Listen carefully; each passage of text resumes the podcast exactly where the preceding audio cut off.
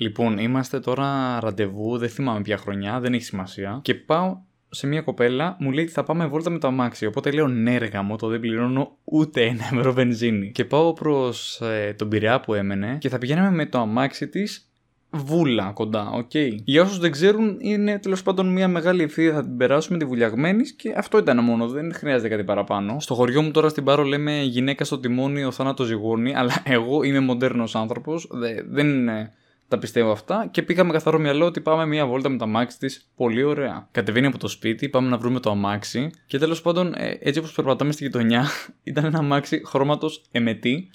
Το βλέπουμε και λέω, με πιάνει μια τρέλα για κάποιο λόγο και αρχίζω και λέω, Καλά, δεν υπάρχει περίπτωση άνθρωπος με γούστο που είναι Homo erectus να έχει τέτοιο χρώμα αμάξι από επιλογή. Έχει χάσει στοίχημα, κάτι έχει πάει λάθος με την πάρτη του. Και συνέχιζα και κράζα ρε, δεν δε σταμάτησα και λέω δεν υπάρχει περίπτωση άνθρωπος που έχει θετικό IQ, θετικό αριθμό να επέλεξε ένα τέτοιο χρώμα. Δηλαδή ούτε να σε απειλήσει ένας κλέφτης με όπλο, ένας κλέφτης, ένας άνθρωπος με όπλο και να σου πει πάρε αυτό το χρώμα. Θα πεις Μπορεί και όχι. Και παιδιά, καλά μπορείτε να μαντέψετε. Πάει, βάζει το κλειδί στην πόρτα του αμαξιού και εγώ μένω μαλάκας. Λέω τι έλεγες, ρε, τι έλεγες. Ξεκινάω ήδη προκαταβολικά να λέω συγγνώμη, λέω χίλια συγγνώμη γι' αυτό. Και έτσι, παιδιά, όπως είναι ένα δευτερόλεπτο πριν βάλει το κλειδί, λέει Πλάκα σου έκανα, δεν είναι αυτό το αμάξι μου. Ήθελα να δω πώς θα αντιδράσεις. Και βάζω τα γέλια, λέω εντάξει πάλι καλά.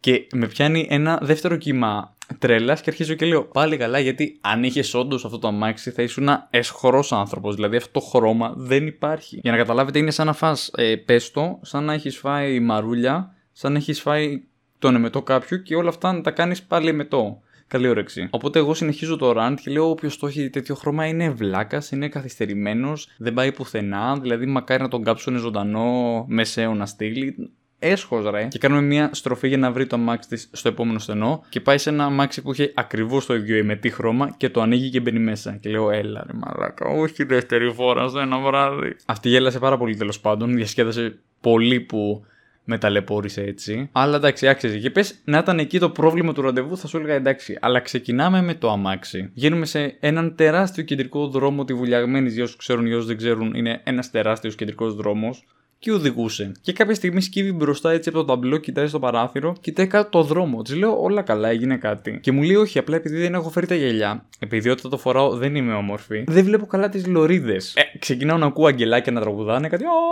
Ακούω, ακούω τον παράδεισο να με καλεί. Θα πεθάνει σήμερα, Κώστα. Κάτι τέτοιο. Λέω πάει, δεν βλέπει τις λωρίδες, δεν βλέπει τις γραμμές, δεν βλέπει τίποτα. Πάει, τέλος, τέλος. Είναι μια τυφλή, έχει στο προπαγκάζ τον παστόρι των τυφλών, τον έχουμε πιει τώρα, δεν πειράζει. Αλλά χειροτερεύει. Λέω ρε γαμότο τις λωρίδες και να μην τις βλέπεις, βλέπεις τα άλλα μάξια και υπολογίζεις το περίπου που είσαι. Αλλά μετά με γάμισε γιατί μου λέει, Να σου πω ρε Κώστα. Γεια, yeah, πες μου τι λέω, έτσι μιλούσα εκείνη την ημέρα. Μου λέει, Αν δεις πορτοκαλί φανάρι, σκούνταμε γιατί δεν θα το δω. Μην το χάσουμε, μην το κάψουμε. Και λέω, Αμαν. Άμα. Εκεί να πω πραγματικά ότι φοβήθηκα πάρα πολύ. Έβαλα ζώνη, έβαλα κράνος, έκανα ασφάλεια ζωής. Εκείνη τη στιγμή πήρα τηλέφωνο. Λέω πάει. Ε, είναι η τελευταία μου βόλτα. Ρε παιδί μου, ξεπέρασα την, ε, την άρνηση και πήγα στην αποδοχή τόσο γρήγορα. Ε, και αυτό έκανα, ρε παιδιά. Όταν έβλεπα πορτοκαλί φανάρι, της έλεγα ε, ε, ε, ε, ε, ε, ε, έκοβε, σταμάταγε και σταμάταγε ένα χιλιοστό πίσω από τον μπροστινό, γιατί εκεί έβλεπε τα φωτάκια και καταλάβαινε τι γινότανε. Εννοείται φακούς δεν φοράει η κοπέλα, δεν το συζητάμε καν αυτό. Φτάνουμε στη βούλα τέλος πάντων που πήγαμε, αφήνει το αμάξι ε, σε πάρκινγκ αναπήρων και φεύγοντας, εγώ ετοιμάζομαι και λέω: Όχι, ρε γάμο, το θα βιώσουμε πάλι άλλη μία φορά αυτή τη διαδρομή. Σφίγγω τα δόντια, λέω: Πάμε, θα το περάσουμε όλοι μαζί αυτό. Και όταν λέω όλοι μαζί, ενώ μόνος μου. Ξεκινάει το αμάξι, συνεχίζει έτσι τη βουλιαγμένη στο σκοτάδι, σε κάποια σημεία δεν είχαν πολύ φως. Και κάποια στιγμή ένας μαν αποφασίσει να περάσει το δρόμο, εννοείται όχι από διάβαση. Περνάει ξιστά από το να τον λιώσουμε, να τον κονιορτοποιήσουμε, όπως λέει και ο Τσάκονα. Και τη γλιτώνει. Εμείς συνεχίζουμε ευθεία. Γυρνάω στην κοπέλα, την κοιτάω με το που ξεφύγαμε από το να πατήσουμε και να σκοτώσουμε άνθρωπο. Και της λέω, είδες στο πόσο τσακ δεν τον πατήσαμε. Και γυρνάει και μου λέει, Ποιον; Και λέω, Τι, δεν είδες έναν άνθρωπο που πέρασε. Και μου λέει, Πότε; Αμάν, λέω. Άμα αν είμαι συνεργός στο έγκλημα, Κώστα, λοιπόν, άκου, Κώστα, δεν έγινε αυτό. Δεν έγινε, δεν έγινε. Δεν το θυμάσαι, δεν έγινε. Είναι όνειρο. Είσαι σε ένα κακό όνειρο. Περιτώ να πω ότι με την κοπέλα μετά ε, κάναμε τρελώσει. Όχι. Ε, δεν ε, κάναμε κάτι, δεν, δεν μπορούσα, κινδύνευα. Φοβόμουν να μείνει εκεί που φοράω προφυλακτικό, μου το βγάλει και πει. Όχι. Όχι, νομίζω είναι θέμα σεβασμού και αντίληψης και, και το τέλειο ραντεβού να ήταν, δεν θα το πήγαινα στο σεξουαλικό με τίποτα μετά από αυτή την εμπειρία. Όχι τίποτα άλλο, αλλά είχα χύσει ήδη και τρεις φορές. Τόσο άγχος μου βγάλε αυτή η οδήγησή της. Εντάξει, για να μην είμαστε και κακοί άνθρωποι, να είναι καλά εκεί που είναι. Ε, στο πρώτο νεκροταφείο. Σταμάτα, έλεος. Τι γίνεται, παιδιά, καλά είστε; Αυτό είναι το podcast ε, του Κώστα Κρύου, ε, στο οποίο μιλάει στον εαυτό του σε τρίτο πρόσωπο και λέγεται μια ποικιλία γιατί έχει μια ποικιλία από θέματα. Έχει προσωπικές ιστορίες, έχει χαζά αστεία, έχει άχρηστες πληροφορίες, τα έχουμε λίγο πολλά. Α μην ξεχάσουμε ότι υπάρχει και ένα Patreon για την οικονομική στήριξη του καναλιού για να βγαίνουν και άλλα podcast ή και άλλα πράγματα γενικά. Είναι το πρώτο podcast που γυρνάω κτλ. Οπότε αν έχετε κάποιο σχόλιο, στείλτε μου στο Facebook και στο Instagram ώστε να σας γράψω στα μαρία μου και μετά να συνεχίσω τη ζωή μου. Και τι έχω να πω, είναι ο πιλότος αυτό το επεισόδιο, είναι το πρώτο. Και είχα μια πορεία, ρε παιδί μου. Γιατί λέγεται πιλότος το πρώτο επεισόδιο κάθε σειράς, από πού έχει βγει; Η θεωρία μου πήγε κατευθείαν στον πιλότο του αεροπλάνου, επειδή είναι, ξέρεις, μπροστά μπροστά στο αεροπλάνο και το οδηγάει όλο το πράγμα. Και το Google και πράγματι ένα από τα αποτελέσματα ήταν ότι ναι, μεν λέγεται πιλότος, γιατί είναι και καλά ο πιλότος στο αεροπλάνο που κουβαλάει τους υπόλοιπους επιβάτες και το αεροπλάνο που είναι η σειρά. Ναι, δεν ξέρω γιατί έχει γίνει τόσο ποιητικό τέλος πάντων ο ορισμός, αλλά είναι. Το δέχομαι. Μου αρέσει και το δέχομαι. Ένας ορισμός που είδα ήταν το Pilot Fire, νομίζω, κάπως έτσι. Το οποίο είναι και καλά αυτή η μπλε φωτιά που βγάζει τον καζάκι πριν πάρει την κανονική φωτιά. Οπότε και καλά αυτή είναι το πρώτο επεισόδιο της σειράς. Και μετά η κανονική φωτιά που είναι φλέγεται, που είναι χάμο, είναι όλη η σειρά υπόλοιπη. Και αυτό μου αρέσει πάρα πολύ σαν ιδέα. Αν και νομίζω η, η δικιά μου θεωρία θα ήταν ότι λέγεται πιλότος, επειδή οι πιλότοι στα αεροπλάνα πράγματι δεν κάνουν τίποτα. Okay.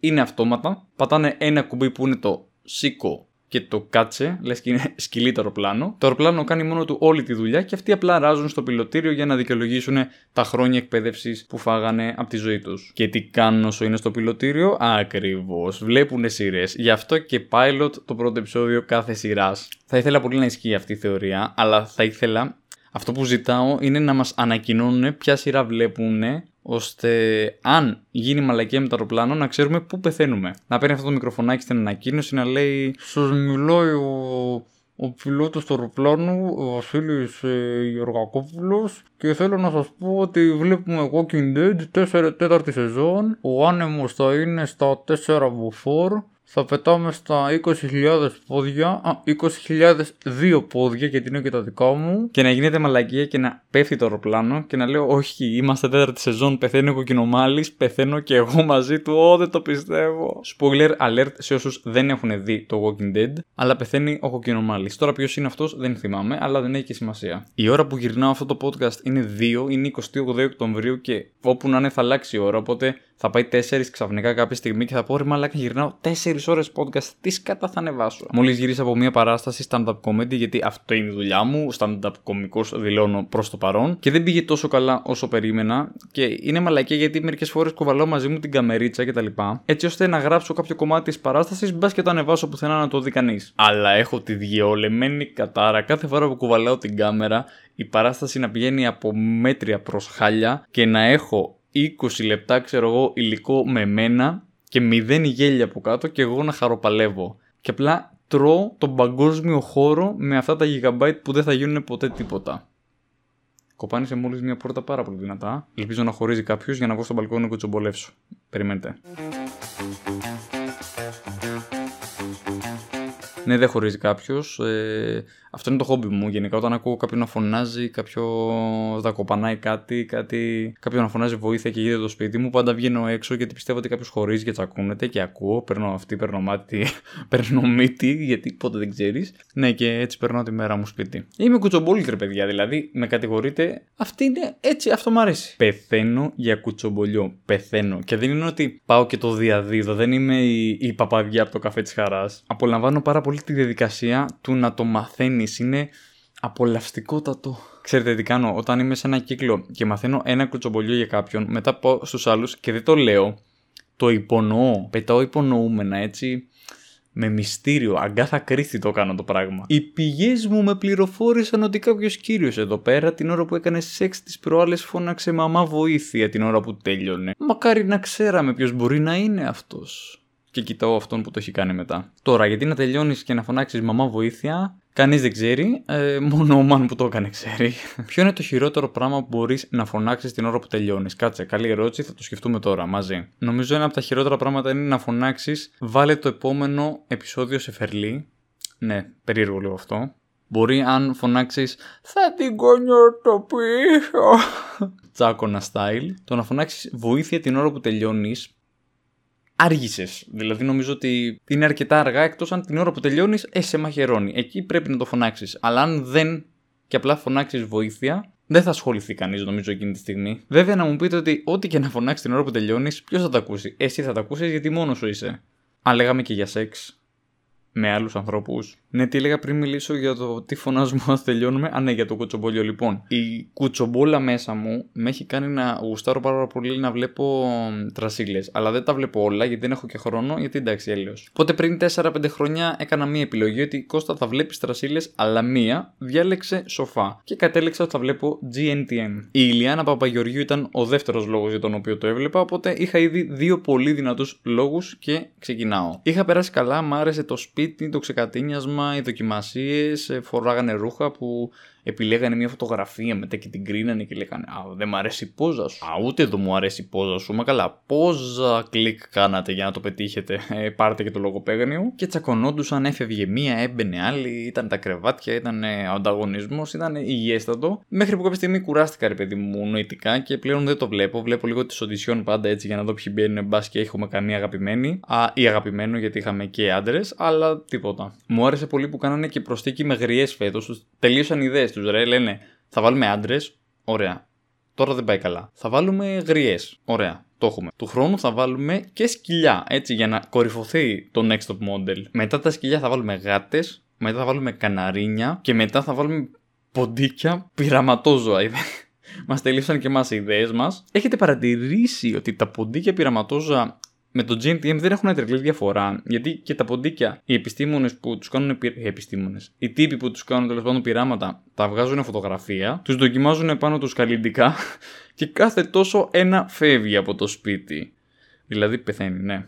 Εκεί που θέλω να φτάσω με το GNTM είναι μην κάνετε πειράματα πάνω σε ζώα. Ελέω έχουμε 2022, φτάνει πια. Αλλά ναι, είδα ότι είναι λίγο μόδα και καλά να λες ότι ε, δεν βλέπω GNTM γιατί ξεφτυλίζονται το ένα το άλλο και το παίρνουν όλοι πάνω τους ότι α, δείτε πόσο καλός άνθρωπος είμαι, δεν βλέπω GNTM, δείτε. Εντάξει, εγώ αυτό που έχω να πω είναι ότι για να είναι 5 σεζόν τώρα να έχει ξαναξεκινήσει, έχεις βάλει και εσύ το χεράκι σου, το ότι φέτος δεν το είδες, ε, εντάξει, δεν μας λέει και πολλά. Μπράβο, συγχαρητήρια, καλέ άνθρωπε, wow. Και αυτά τα λέω γιατί και εγώ φταίω και εγώ το έβλεπα όλες χρονιές και εγώ το βλέπω, το είδα και λίγο φέτος, οπότε είμαι μέσα σε αυτό, ευθύνομαι που υπάρχει, δεν μου προσφέρει καν την κατηνιά που θέλω, το κουτσομπολιό που θέλω για να ησυχάσω, άρα είναι αδιέξοδο πλέον. Νομίζω ότι για να γίνει ενδιαφέρον το GMDM πλέον πρέπει απλά έτσι όπως είναι σπίτι 20 κοπέλες να τους δώσεις ένα κινητό με ίντερνετ.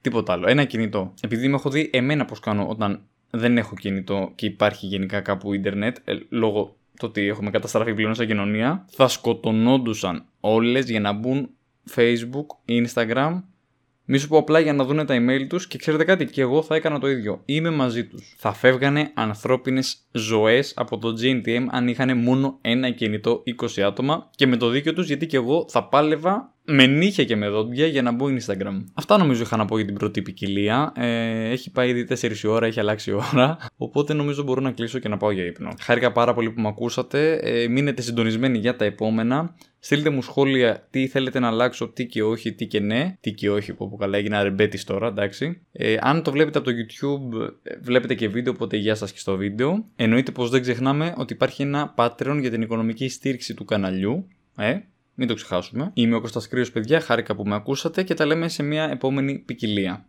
Bye.